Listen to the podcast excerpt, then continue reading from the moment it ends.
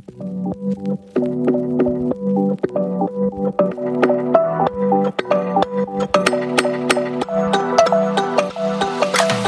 and welcome back to the Faith Based Workplace Show. I am your host, Nina Stiles. And here's where we focus on topics to help you develop and live a spirit led life as a Christian in today's workplace. You've tuned in to episode nine, and this episode's topic is taking spirit led risk in your profession. The new year has begun, and more than likely, you now have a renewed desire to focus on accomplishing those things that you didn't necessarily accomplish in the previous years things that were either never fulfilled or never seriously considered. The common concern that comes up when you're in pursuit of conquering new milestones is that new milestones come with risk taking. So, how do you know whether or not if you're taking risks that were placed to stretch you and test your faith or if you're falling prey to potential derailment that was never really meant for you? Well, in today's episode, we'll sort through the differences between taking spirit led risks versus those tempting derailments that can trip us up. So let's get into it. So, the great thing about stepping into a new year is the opportunity for growth, transformation, and the opportunity to accomplish things that weren't previously achieved or even pursued in the past year. So this new year brings on possibilities to address fears that have yet been conquered, new milestones to reach, and also master and explore new avenues that weren't on your radar before. So when we have ourselves or find ourselves in a place where we're tapping into new possibilities, being in a sort of a discovery mindset is a great thing and a place to be, especially when God has planted new ideas in your heart for you to pursue. Because it gives you the chance to identify inner strength that you never knew existed. You may discover untapped desires that may pop up or even resurface in some way, you know, um, like old desires that were pushed aside because of doubt or timing or even circumstances. It's important that we take the time to tackle these things to see what God has prepared for us to take advantage of. So then, the most practical thing to do is to figure out what the next step will be in order for you to take advantage of the new doorway to exploration and opportunities. And so, first things first, we must take time out and spend quiet time with God for clarity and discernment so that He can direct you to the path that He's created for you to follow.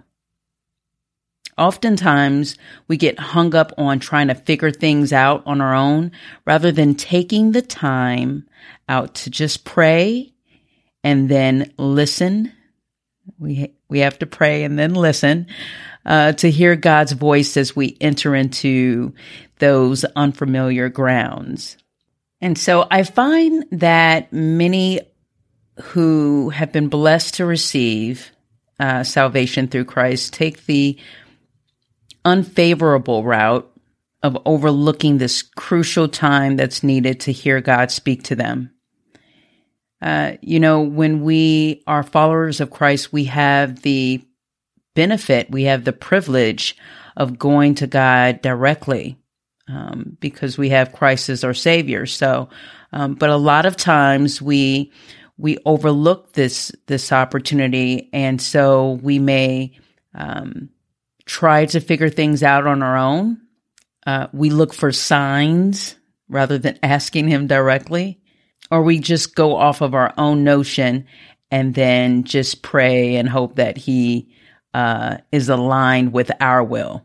So, um, and so these moments of just spending time with him and speaking and praying and talking with God, um, and, and listening for guidance, these moments, um, are critical. And so when we're in a place where we're in a moment of or or time in our lives where we're faced with uncertainty, that's the most crucial time when we need to hear his counsel. But uh, the distraction comes about and it takes form in the shape of pride. You know, we may believe as though that we know the conclusion and the necessary steps to follow because things may appear to be apparent or somewhat clear. And along with that, we get, unfortunately, temporary satisfaction that comes into play when we're trying to figure things out on our own. But all that really means is that there's there's a sense of pride that takes place in knowing that we did it ourselves, meaning that we followed a path with the intent to do something independently from God. The unfortunate part with doing that or doing things in that way is that we develop a firm sense of independence, but uh, we we lose the opportunity to build trust with God when we go that route and develop a firm intimacy with Him, and then an ultimate uh, pathway to strengthen your faith, all because you had the opportunity or you made room to witness His amazing power at work. So you've come to a point where you're basically at a fork in the road which grants you the pathway that resembles what you've done in the past, which is your way of doing things. But following a familiar path offers limitations. And then you lose the opportunity to build trust, intimacy, and faith in Jesus. Or you can make the choice to go about things differently this year by relying on Him every step of the way. But by doing things differently, that requires change. The great thing about change is that it offers a clean slate in most cases, which enables us to rethink our approach and pursue things from a different perspective or from a new perspective. Now, change also offers us the opportunity to reflect on the previous year and examine the choices that were made against the outcomes that you received and then try to do things differently that way so that you can see the new results. And you can do this by intentionally making sure that you're doing things differently, making moves in directions that are unfamiliar for you. The best way to go about doing this is through discernment, relying solely on the Holy Spirit to guide you into unfamiliar territories. Be intentional when you're doing this when you're making every point to make choices that pull you out of your comfort zone. So you're allowing yourself to rest in his guidance as you're following his lead in the direction God has already mapped out for you. Then you'll learn that he has already equipped you for this journey long ago. So being pulled out of your comfort zone has the opportunity to reveal this. And God has a way of allowing your discomfort become a window for you to see things you didn't realize were there, which can lead to newfound characteristics you weren't aware of. Characteristics such as strength to handle situations you didn't realize you could handle, um, or determination to accomplish goals that end up being a new passion of yours, so as you look back and pinpoint areas that really could use change or even require change, it's usually tied to particular setbacks from the previous year that may be hard to look past. So typically, for the sake of trying to correct or redeem um, what you may have missed in the previous year or a setback that you experienced in the previous year, offers you the ability to refine your determination so that you can accomplish new goals or unfinished goals. The great thing about making strides to do things differently and make change happen in your life is that change yields risk. And for some of you, or maybe even many of you, risk taking may be a difficult leap to take even when we know that in an effort to change things in our lives, we must face the unknown, it's still a difficult step to take and accept, but change is an essential part of the risk factor. So the important thing is to not lose sight of our gift to discern where those steps are, even when you don't necessarily know where those steps will ultimately lead you. And as you discern with a sensitive ear to hear him speak to you and a softened heart to receive his promptings, you leave room for God to be your guide as he points out your choices for you. This in itself will ultimately improve your decision making and minimize risks that weren't meant for you. So then how do we know when the risks that we take are part of God's plan or part of a derailed plan of our adversary? Well, this is where the invaluable evidence in building a relationship and intimacy with God becomes really apparent. So, how do we reach this deep level relationship and intimacy with God to help us determine the right steps and the confidence to take spirit led risk versus derailed risk that have the potential to lead to unfortunate circumstances that could have been avoided? Well, it begins with both prayer and reading your word. As simple as that. Occasionally, um, or even oftentimes, followers of Christ are devoted to one or the other.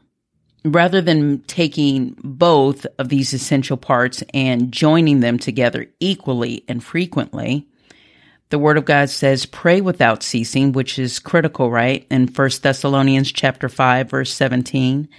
So here the word tells us the importance of a fervent prayer life. Yet the other part of this is knowing the word in order to be aware of the importance of having a fervent uh, prayer life. I also see Christians who know the word, but their fellowship and the intimacy prayer time is faint or non existent. Or there's a whole lot of time spent listening to sermons or even worship music, but very little time, if any, spent reading the word of God, joined with fellowship and prayer. Enjoying sermons from favorite pastors and listening to your favorite worship music are so important as you continue to develop your faith walk. Both of those I personally enjoy doing a lot of. Yet, they cannot take the place of your alone time with God, your prayer time with Him, your fellowship time with Him. And uh, obviously, I'm I'm not dismissing the time that that's spent with enjoying great sermons and listening to your favorite worship music, but the answer to developing a deep level relationship and intimacy with God requires reading your Word of God and prayer time joined together. And the other part of building a deep relationship with our God is obedience. And so this tends to be one that challenges us the most, right? Because we tend to want to do things our way and end up not seeing the results that we had hoped for or find ourselves in a mess that we're now praying and asking God to pull us out of. So as you're learning to develop in these areas, prayer, reading your word, and obedience, you'll find that you hear God more clearly and more defined. And when you know that you're hearing God as he directs your steps in unknown territories, you can rest assured because you have already laid a firm foundation built on the intimate relationship you have made with him. So now you can walk securely with the confidence when you take risk and step out on faith in uncharted waters. There are times when we have not nurtured an intimate relationship with Him and we make a choice to take risk in hopes that God will secure us along the way. But that's operating in our will, right? Rather than operating in God's will. The problem with that is when we choose not to nurture a relationship with Jesus, we miss the opportunity to reach the in-depth cellular level blessing found in an intimate relationship with Him.